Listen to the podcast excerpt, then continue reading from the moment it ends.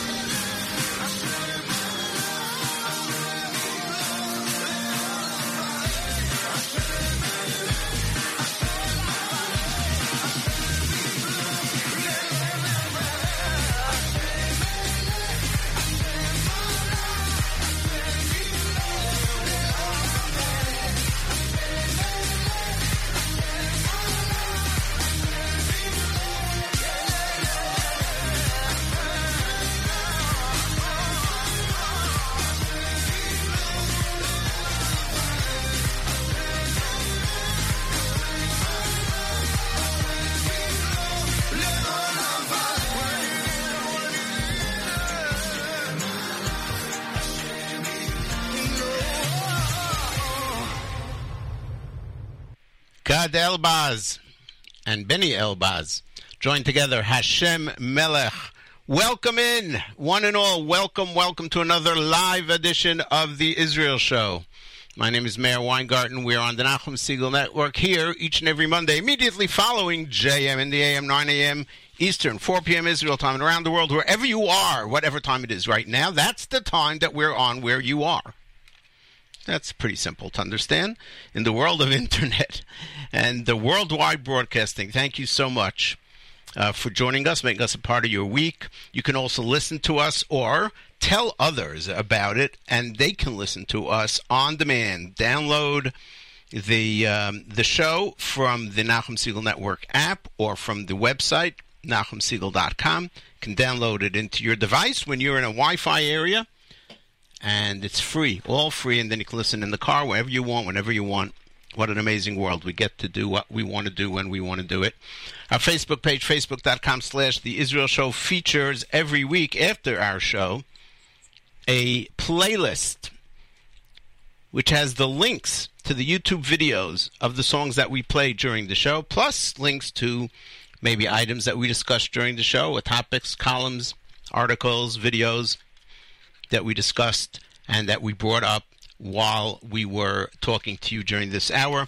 And uh, usually they're very interesting. We do not bombard you with stuff that's irrelevant during the week or that you're going to see elsewhere. Um, this is really stuff that we hope is unique and uh, will be of interest to you. That is facebook.com slash the Israel Show. Facebook.com slash the Israel Show. So we have some interesting things to talk about today. The kingdom the Hashemite kingdom of Jordan. That's what it's called. King Abdallah announced yesterday something which was, I don't know, shocked me. Said that um, the kingdom of Jordan will be will be canceling part of the peace treaty that was signed 25 years ago, 24 years ago, between Israel and Jordan. And I, I said to myself, what does that mean? How do you cancel a peace treaty? It's a treaty. And, and if it's possible to cancel peace treaties, then what's the point of Israel negotiating and, and then giving up land for a piece of paper which can then be canceled? So started looking into it, and it's it's a lot more complex than it's not as it's not as bad as it sounds, and it's a lot more complex. And uh, we will delve into that and explain to you what is going on here with this um, uh, peace treaty between Israel and Jordan, and so forth. Um, if we have time, we'll also discuss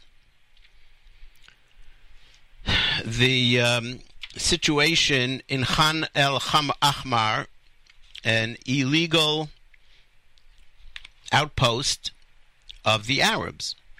You've heard so much about quote unquote illegal outposts of Jews, Amona, Netiv Ha'avot, and others that have been physically destroyed because they were ruled illegal and so forth.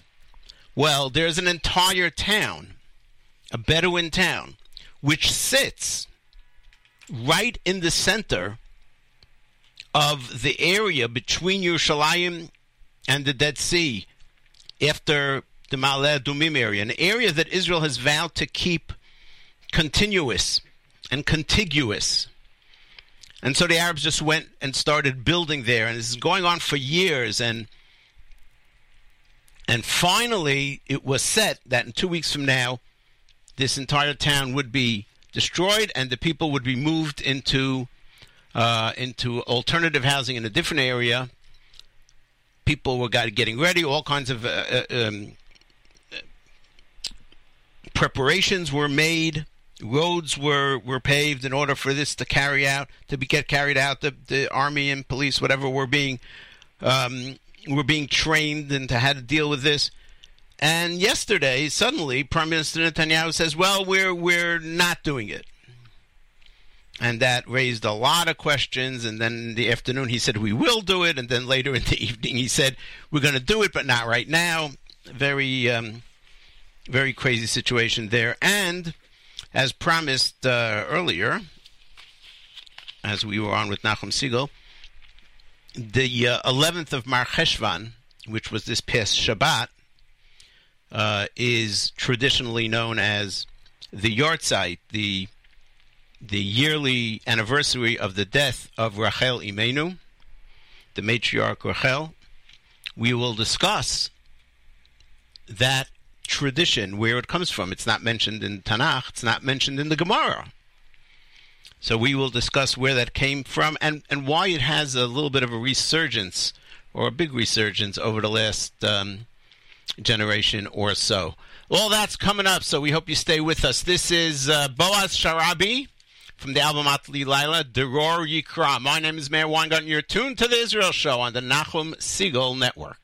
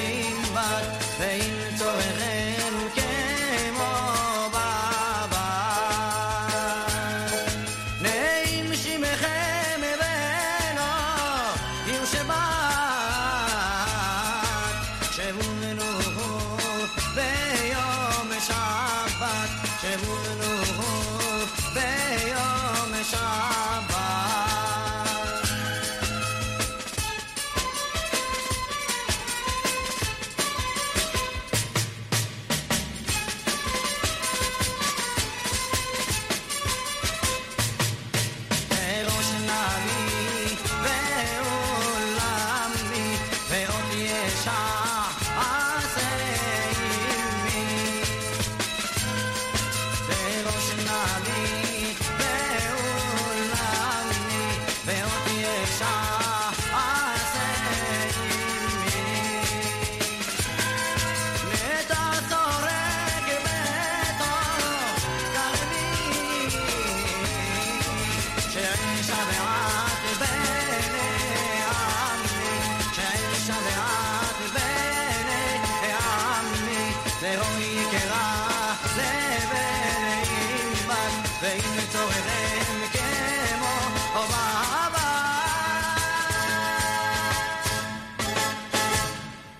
Going back to 1993, Boaz Sharabi Deror Yikra, traditional age-old nigun for that uh, wonderful Shabbat Zemer. Who was it written by? Ibn Ezra, I think, if I'm not mistaken. My name is Meir Weingarten. You're tuned to the Israel Show, and we are, of course, on the Nachum Segal Network. Thank you so much. So, the headlines yesterday both in Israel and around the world were that Jordan is announcing that it is canceling part of the peace treaty between Israel and Jordan. And of course, everybody asks, what does that mean? So, after a little bit of research, search and research, turns out that 24 years ago, when Israel entered into this peace agreement with the Kingdom of Jordan, there were two areas, one in the north and one in the south, small part pieces of land that had been in possession of Israel from early on, before the Six Day War, and were farmed by Israeli uh, farmers, kibbutzim in some cases, and so forth. Jordan claimed that uh, they are the sovereign over these two areas and they refused to give up their claim of sovereignty. It's amazing that um, when Jordan has a claim on sovereignty, nobody calls them, um, you know, stubborn and not being yielding to, uh, not being flexible enough in, in negotiation. No, this was theirs. Now, the whole claim of why they claimed that that was theirs and Israel claimed it was it's because it's such a tiny uh, uh, area, and it seems that the map that was signed in 1949.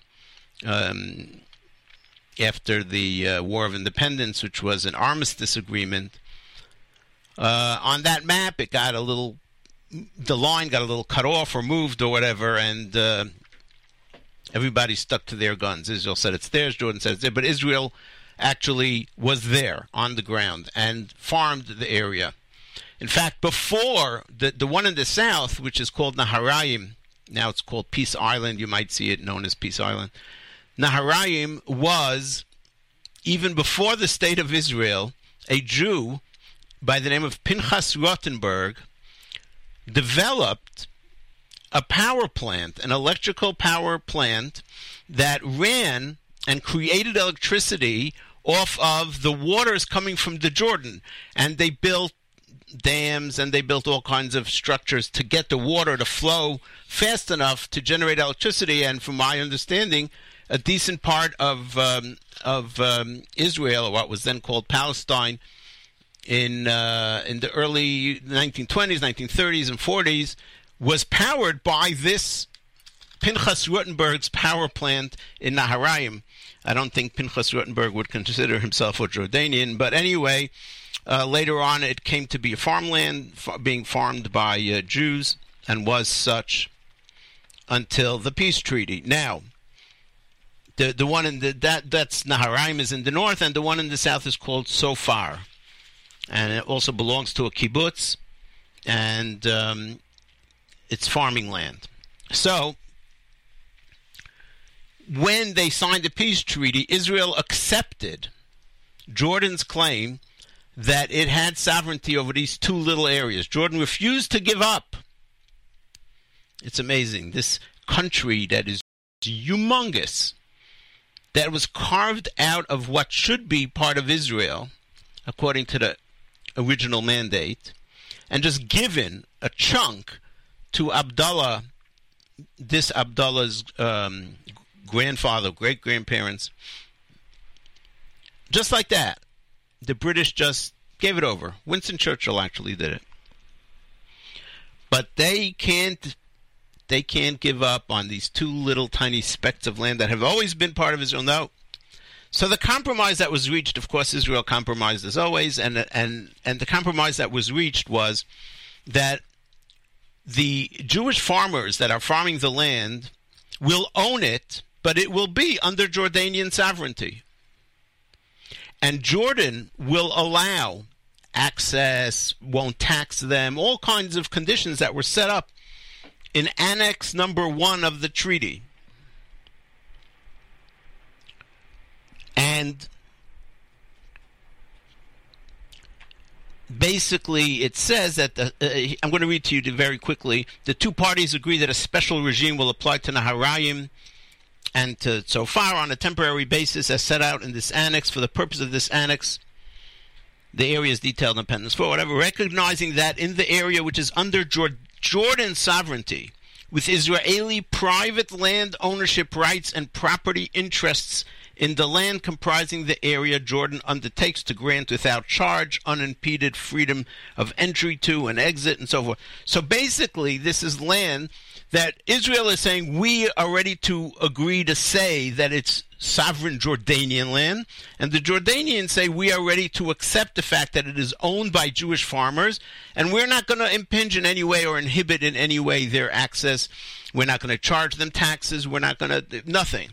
It'll be as if it's theirs, which is a, a compromise. Okay, fine.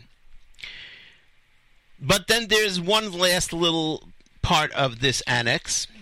Without prejudice to private rights of ownership of land within the area, this annex will remain in force for 25 years. Aha! So it wasn't a forever.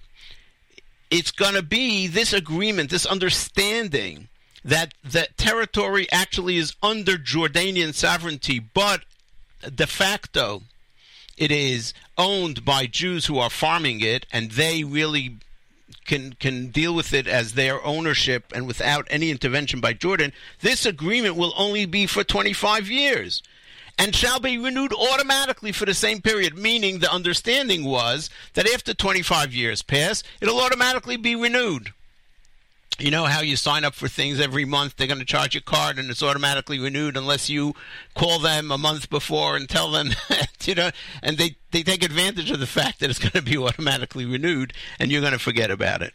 Well the idea was that after 25 years it would just be automatically renewed for another 25 years and so forth. But suddenly and this is the announcement that king hussein king abdallah made yesterday based on this clause, unless one year prior notice of termination is given by either party, in which case, at the request of either party, consultations shall be entered into.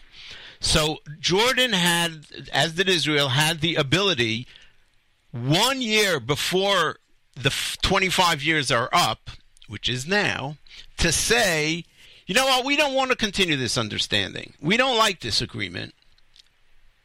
And based on the headlines, one would think that that's it. Jordan says we're out, we're out, and that's it, and we're taking back this land, we're throwing the Jews out, and so forth. No, no, no, no. The agreement says that if one party announces a year in advance that they're going to terminate this this automatic renewal, then at the request of either party, consultation shall be entered into. So this is the beginning of something that's going to probably stretch out. It's going to schlep out for a year, and each side is going to use it as a, a bargaining chip in a negotiation that will probably include other things as well. And the complicated part here is that if Jordan withdraws from this agreement, the land is actually privately owned, and that that for sure continues. It's understood that the land is privately owned, and it's without prejudice that without prejudice means there, there's no effect. It won't affect the ownership if Jordan withdraws from this annex in the treaty. So, first of all, they're not canceling part of the treaty. They're actually abiding by the treaty. It's an annex in the treaty. It says that they have the right, one year before the 25 years are up, to come and say we don't want to continue this specific annex, this provision in the treaty that deals with two these two little areas. So now what's going to happen is it's not it's not a unilateral thing. It's not that Jordan can just say goodbye. Now Israel and Jordan are going to sit down and negotiate and come and figure out what the story what the story is going to be. They're going to have to renegotiate. Why why is this happening? It should have been we would imagine it should have been that it automatically renewed. 25 years were up. It just renewed. It just happened on its own almost. Nobody did anything. Just nobody stopped it. It was a shev v'al ta'aseh, right? So why does the king of Jordan now come and say, no, we're stopping this agreement? We'll get to that. We'll do a quick musical break and then we'll get to that. Um, we're going to do uh, Dvarim Shahiti Mamtzi, written words written by or the late Uri Orbach. Daniel Zamir is the one who is uh, who is uh, singing. the uh, The words are from a, a, book, a children's book that um, Uri Orbach, Allah Shalom, wrote. We've spoken about it numerous times. Um, the name of the book, Ulai B'Shabbat Yizruku Sukariot, is very popular amongst the youth, the religious Zionist youth in Israel and uh, this one is called Ulaibish uh, Dvarim Shaiti Things I Would Invent. My name is Meir Weingart, and you're tuned to the Israel Show on the Nachum Segal Network.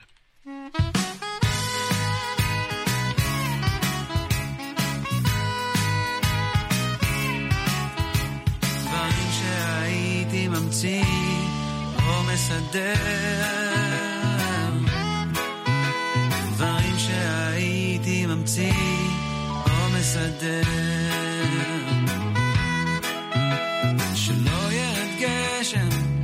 בפורים ובסוכות מזוזה שמחזירה לפעמים נשיקות.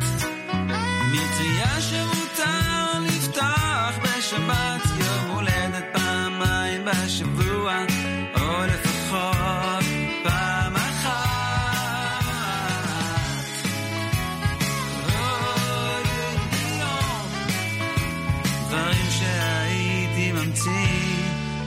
מסדר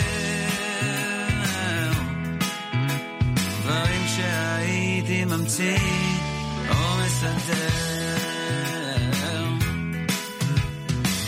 מצה לפסח אבל פחות מתפוררת. שלום עליכם אחרת. שכל הממתקים יהיו כשרים ושיהיה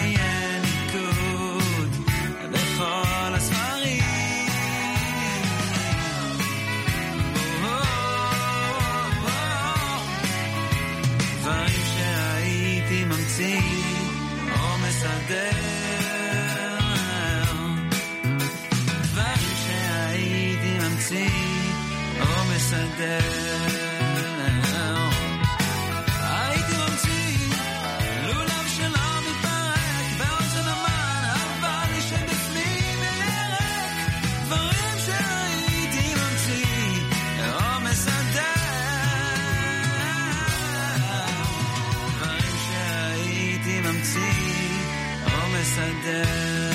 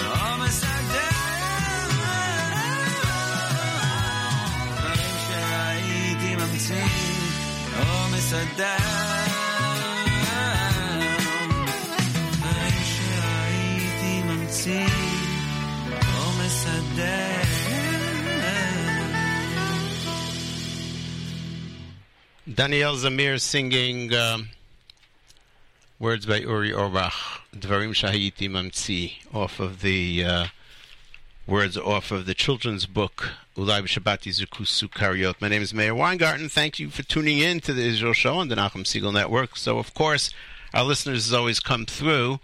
A listener who goes by the moniker AJE, AGE, excuse me, reminds me that, of course, Deror Yikra was written by Dunash Ben Labrat.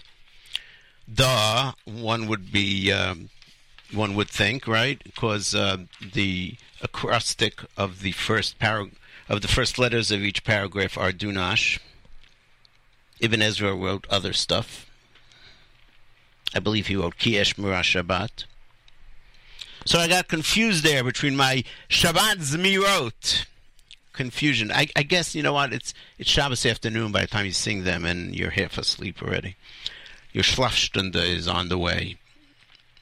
We were in the middle of explaining what happened between Jordan and Israel as far as the the peace treaty that uh, the headlines all blast, blared yesterday that uh, the king of uh, Jordan, Abdallah, says that uh, they're withdrawing from part of the treaty. Turns out that there is an annex in the treaty which which uh, either gets automatically renewed every 25 years or one year before the automatic renewal, one of the sides can object, and then um, that brings them to negotiations. The two sides have to negotiate and see what uh, what can be done. It regards the sovereignty over um, not the sovereignty, but the free uh, movement and ownership of two two farming areas, one in the north, one in the south of Israel. So the question is, why did King? What compelled Abdallah, the king of Jordan, to to go ahead and do this now? And uh, so, from what I've gathered from the um, from from those analysts that I that I respect, one is that um, Jordan is actually collapsing. Jordan is not doing very well at all. Economically, it's collapsing, and of course, when there's economic collapse, there is a lot of uh, unrest amongst the citizens. There's a lot of uh, don't forget, Jordan uh, has a majority of what what the world calls Palestinians, meaning Arabs who consider themselves uh, Palestinians um, who live there. They don't like the king. There are other forces in there that would be happy to overthrow the king. The um, the Jordan lives off of a lot of schnorr money that it gets from other Arab nations and from the United States, and so he's in a precarious position. Now the the opposition within Jordan, somebody came up realizing that this one year anniversary is happening, that Jordan can can abrogate can, can not abrogate really, but can say that it, it wants to withdraw from the automatic um, um, um, automatic renewal of this part of the treaty of this annex. And the anti-Israel forces within Jordan, those who are against the peace uh, treaty, those who don't understand to what extent Israel helps Jordan, um, those who hate Jews more than they love them their country, have decided to make a big deal out of this. And there have been protests about it in the streets and so forth. And so Abdallah, the king of, of Jordan, has fe- felt very pressured into doing this. Now, what can Israel use against him? Well, there's a lot of things. First of all, Israel has agreed to something that I think is insane that Jordan is the country who has the somewhat of the the um, what would we call it? Um, the right to manage the daily um, affairs on Har HaBayit and the holy sites in Israel, which is a little crazy. It's not sovereignty. Israel still the sovereign. Israel still goes up there with police and keeps order and so forth. Israel still officially it is part of Israel, but it allows Jordan to be in charge of the daily affairs, or if there needs to be for example, the parts of the wall that were falling or whatever of the southern wall. So Jordan had to be consulted and be involved in the engineering process and, and so forth and so on. So Israel can always withdraw that. Jordan is very dependent on Israel for water. It's part of the treaty, actually. Jordan really is dependent on Israel not to collapse because if there will be a threat to Jordan, it is in Israel's interest that Jordan remain Jordan and not taken over, for example, by Iran. And we can imagine that once Iran is settled in in Syria, sadly, they'll look to Jordan next as they want to build this caliphate in the Middle East and they want to be in charge.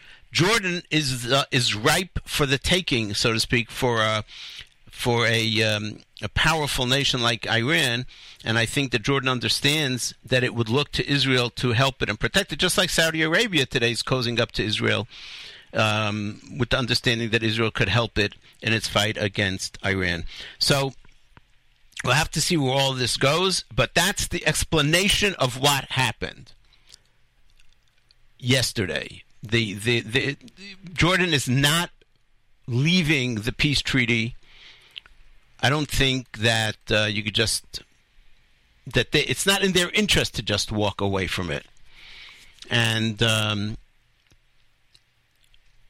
it it would it would really it, it would really put an end to the left in Israel if that would happen because nobody if, if you could just walk away from the treaty and and, and there's no consequence to that then uh, Israel would say so why would we ever sign a treaty with any Arab state? Which is what many said about Egypt and thankfully it's held up. Even with Sadat being shot even with Mubarak out it's held up. Let's hope it continues to do so. But that's the problem in the Middle East. You never know who's going to be there next. You never know what they're going to do with that piece of paper that you signed. One thing you know is that uh, if there's a piece of land that you gave away, it's it's gone. Not happening again. Um, okay, we'll do a musical break and then we'll talk about Yud Aleph Mar Cheshvan, the 11th day of Mar Cheshvan, which we'll discuss the evolution of how that's become um, the traditional day to mark the yahrzeit of Rachel Imenu. We're going to a new song by Bat Ella. It um, it, it does um, connect with the parsha that we read this past Shabbat, Lech Lecha L'Artzecha. So this is Lech Lecha El Atzmecha, El Kol Eretz Shetivchar. This is more of an independent, not not a national, but an independent Lech Lecha, meaning that a person should go should go to whatever country, so to speak, all metaphoric. Go to whatever country you you choose, meaning in your life, you should you should peel yourself away from the people and the places that are not good for you, that have done bad to you, and go to a place where you will feel comfortable. It's all a metaphor about life, using the iconic Lech Lecha um, formulation. That's Bat Ella. We've done a lot of her music, really cool stuff. The name of the song is El Atzmi. My name is Meir Weingarten. You are tuned to the Israel Show on the Nachum Segal Network.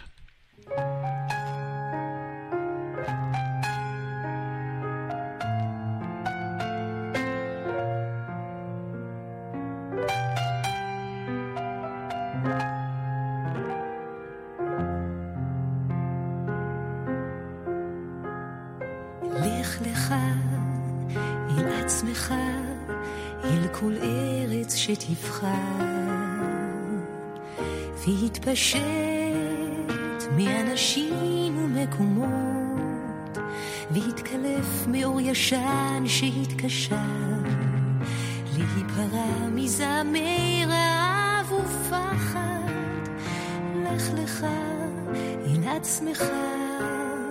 אל עצמך.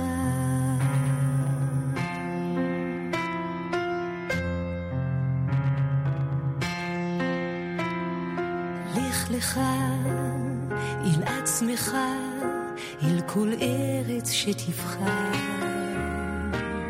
קבץ כפיסים מבין טילי ההריסות, טפס על צל והתכנס בשקט. פסיגי חיים עוד התעקשו לנבוט מזרע שקפא בך מתחת לקליפות, יום אחד תשמע בעיטות רפות מתוכך. לך לך אל עצמך, אל כל ארץ שתבחר,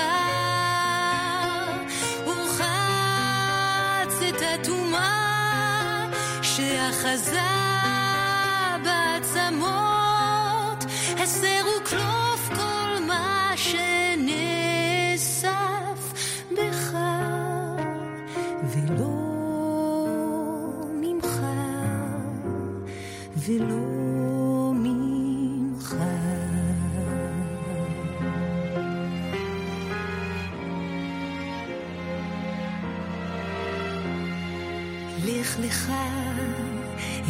עצמך, אל כל ארץ שתבחר,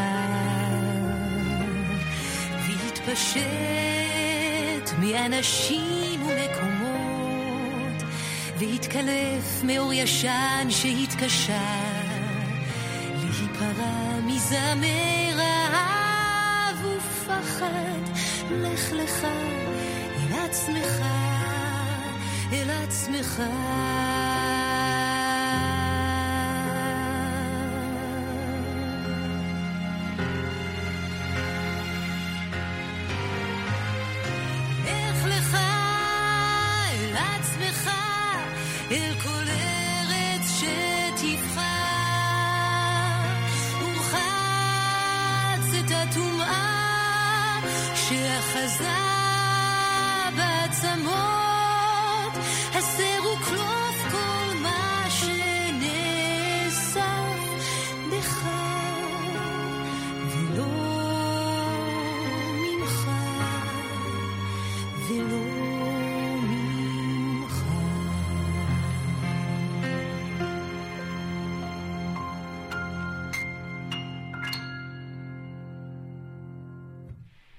Bat Ella. We've uh, broadcast a lot of her music, and uh, she's really a nice. Um, she's got a nice collection of uh, of uh, music out there. Not as well known as some of the others, but um, really enjoyable. Lech lecha el atzmecha.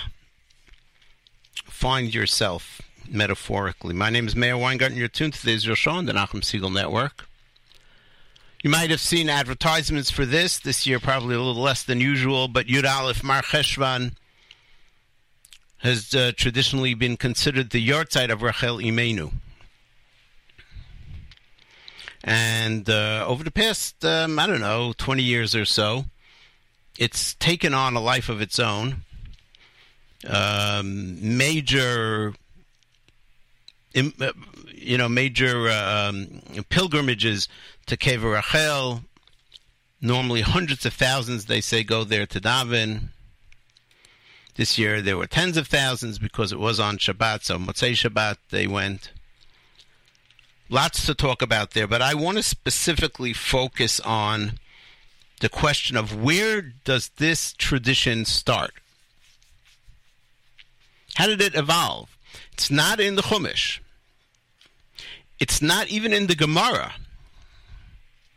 It's in a Medrash, which is from the Gaonic period, which is from around the year 600 till about 1500. And there it says that Binyamin was born on Yud Aleph Mar Cheshvan, and we know that Rachel, that, that this is in the pasuk that Rachel dies in childbirth as she is giving birth to Binyamin. So therefore, it must be that her yahrzeit was on um, yahrzeit was on uh, Yud Aleph Mar Cheshvan. I don't know how they get to the fact that Binyamin was born on on Yud Aleph Mar Cheshvan. Doesn't doesn't really matter right now for, for our purposes. So the tradition is is relatively new, not Tanakh, not not the Gemara, not the Talmud, but uh, from the Gaonic period. Now that's obviously still very old, but it, most of the time when we deal with sources, we deal with earlier sources. And the Midrash discusses that. Now, here's the problem with it. I don't think um, you know the, anyone would, would come up with any objection if not for the fact that we find a midrash that conflicts with it, an earlier midrash from an earlier time that conflicts with this understanding. And here's where you can find this midrash. You can find it in Rashi. Rashi's commenting on Bereshit Perek Mem Chet, Pasuk Zayin, famous Pasuk where Yaakov, after Yaakov uh, has Yosef swear that he will take Yaakov after his death for burial in Ma'arat HaMachpelah from Egypt to Hebron to Eretz Israel. Later on, Yaakov says, Va'ani, but me, but I, Bivoimi Padan, when I came from Padan, meaning from Lavan, when he left Lavan and he was coming back into the land of Israel. This we know is when Rachel died. Meta alai Rachel. Rachel died. Be'eretz Canaan, in the land of Canaan, Baderech, on the road. Be'od Kivrat Eretz, Lavo Ephrata. When they were still it's a hard word to understand. There's different explanations what the word kivrat eretz means. There are those who say it's a very long way. There are those who say it was a short way. Either way, there was a kivrat eretz till to get to Ephrata or to Ephrat, and therefore I buried her on the road because we were far away from a settled place or possibly we were far away from Hebron. We were still a days out, a day out from Hebron, and I didn't want to schlep that day with her body uh, unburied. Ve'ekbereh Hasham, I buried her there. Bederech Efrat, on the road to Efrat, he Beit Lechem, which is Beit Lechem. Whether Efrat is Beit Lechem or the place he buried her is Beit Lachem, of course we could all uh, look at the different uh, uh, to understand that. What does Rashi say? Rashi says, why is Yaakov telling Yosef this whole story of, of the burial of Rachel? And Rashi brings a midrash saying that Yaakov was saying to himself, what is Yosef thinking? I now have Yosef schlepping me from Egypt to Hebron several days travel to bury me in Hebron. I, when I was traveling, and his mother, the beloved Rachel, Yosef's mother, died closer to Ma'arat HaMachpelah, I didn't go and bury her in Ma'arat HaMachpelah. I buried her on the road. And Yosef might have in his heart a bad feeling about Yaakov and say, you know, that's weird that you're asking me to, to schlep you to Eretz Israel to bury you in Ma'arat Machpelah. You didn't do that for my mother. That's what Rashi brings that medrash.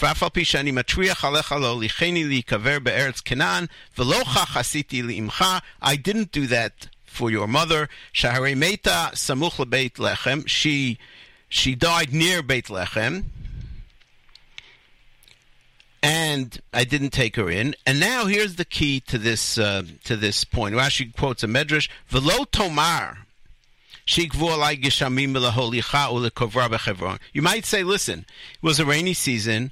The roads were terrible, muddy. You couldn't make progress. It would have taken a long time till I got to Hebron. So you could you could say that, and, and, and you'd feel better about what I did for your mother. No, the Medrash says, Et hagarid haya shehaaretz chalula umunukevet kichvara. It was not the rainy season, it was the dry season, and the, the land is dried out and has little holes, like a sieve. Holes from the dryness of, uh, of the season. Well, if in fact the time of Rachel's burial was uh, in the middle of the hot period, when the earth was so dry that it had holes, was pockmarked like a sieve, well, then it couldn't have happened in Mar Cheshvan. Mar Cheshvan's already the rainy season. Even if it's not the heart of the rainy season, the land, it's surely not going to be dry and arid like in the middle of the summer in Eretz Israel where it doesn't rain for several months. And so, based on that earlier medrash, it would be very hard to say that Yud Aleph Cheshvan would be the date of Rachel's yahrzeit, and and many have brought this up. Some say that the Yud Aleph Cheshvan is a mistake. It's a typo of some kind. There earlier um, Mefarshim who say that. Either way, one thing we know that tradition really takes takes precedence in uh, in Judaism, especially about these types of things, and you can't argue with the crowd. Um, this is what people have taken upon themselves, and uh, whether right or wrong, it, it's it's really hard to argue. But the question becomes, why has this yahrzeit taken on such significance? Do you see people running to Ma'ar Machpelah, and Avram's yahrzeit, Yitzchak's yahrzeit, Yaakov's yahrzeit, Leah's yahrzeit? Any of the other yahrzeits. And yes, of course, Rachel has special meaning for a lot of different reasons in Jewish uh, in our Jewish folklore. But it is, one would think, rather unusual. And I think, I, and I think that if someone would go back and do the research, you would find that 30 years ago, 40 years ago, Yud Aleph Mar Cheshvan was not a big deal. You did not have hundreds of thousands of people going to Kever Rachel. So what made it? So there are two issues, and they're actually tied into each other. When the Oslo Agreement was being finalized, the second part, the second uh, part of the agreement, Kever Rachel was to be in Arab hands. Can you imagine? Kever Rachel was going to be part of the PLO state, the Palestinian Authority lots of stories how it happened that it didn't. That uh, Prime Minister Yitzhak Rabin vetoed that and had it removed and kept within the borders of Israel and outside of the uh, areas that were given to the Palestinian Authority. I don't have time now to tell you some of the famous stories about that. And so maybe when we've had a feeling that it was going to be taken away from us, the idea of being more in touch, more in tune with the yahrzeit of Rachel and going to the kever became more more uh, interesting and, and, and more observed. That's a possibility. Now, I will also tell you, I'll tease this, maybe we'll look at it at another time, that there are there are sources in Tanakh itself that might point to the fact that Kever Rachel is somewhere else. It's to the north of Yerushalayim, not the south of Yerushalayim. But again, just like we don't know that 11 Mar was was Rachel's yahrzeit and could very well be wasn't.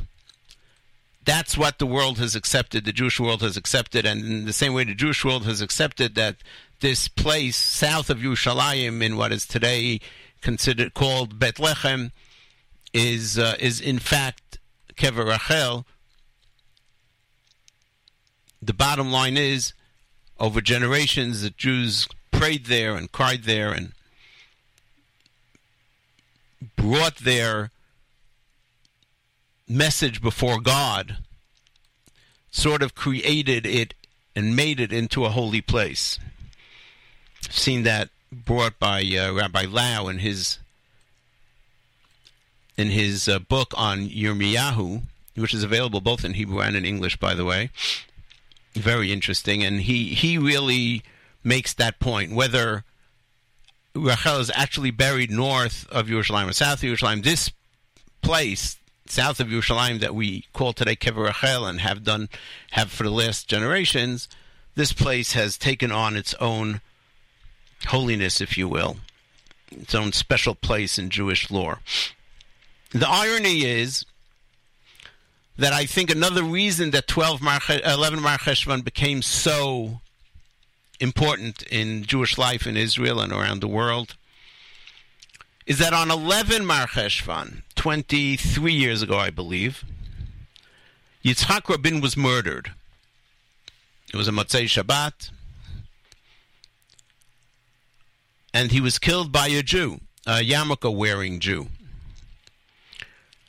And for a very long time, and uh, some would say even in some quarters, even today, the religious Zionist world was blamed by the secular left for the murder of Yitzhak Rabin because the murderer wore a kippah sruga. Now, obviously, is crazy, but it's that's just the way the left likes to operate. You know, we're going to vilify all of you. And so every year, when on Yud Bet Mar Cheshvan, the the country, the media,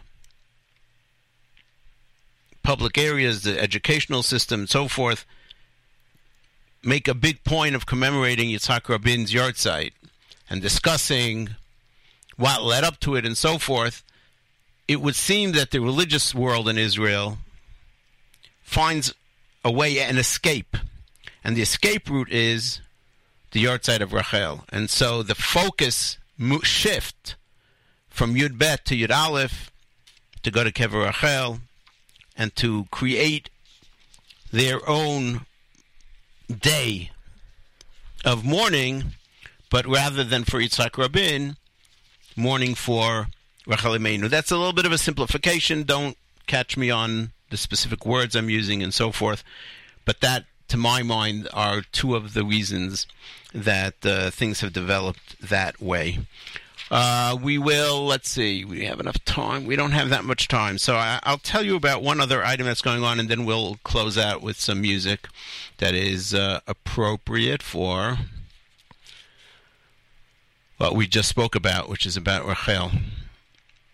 Um, I'm going to read to you a press release from Rigavim. We've spoken about Rigavim often. Rigavim.org is it or .com? We tell you to we uh, we recommend that you go and take a look there.